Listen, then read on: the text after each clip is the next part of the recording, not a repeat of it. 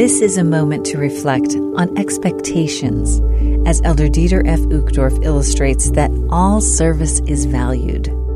During the 150th anniversary of the pioneers' arrival in the Salt Lake Valley, Brother Myron Richins was serving as a stake president in Henefer, Utah.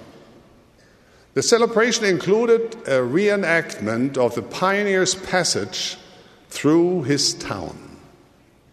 President Richins was heavily involved with the plans for the celebration, and he attended many meetings with general authorities and others to discuss the events.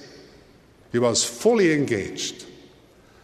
Just before the actual celebration, President Richins' stake was reorganized, and he was released as president. On a subsequent Sunday, he was attending his ward priesthood meeting when the leaders asked for volunteers to help with the celebration. President Richins, along with others, raised his hand and was given instructions to dress in work clothes and to bring his truck and a shovel. Finally, the morning of the big event came, and President Richins reported to volunteer duty.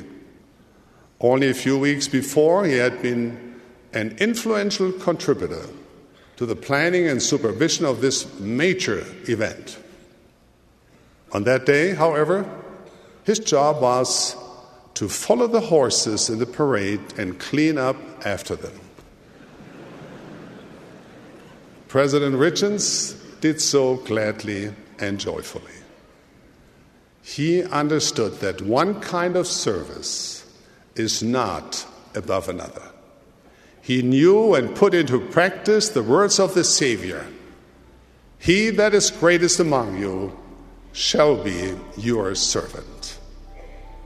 Even though our acts of service may seem lowly, modest, or of little value, those who reach out in kindness and compassion to others will one day know the value of their service by the eternal and blessed grace of Almighty God.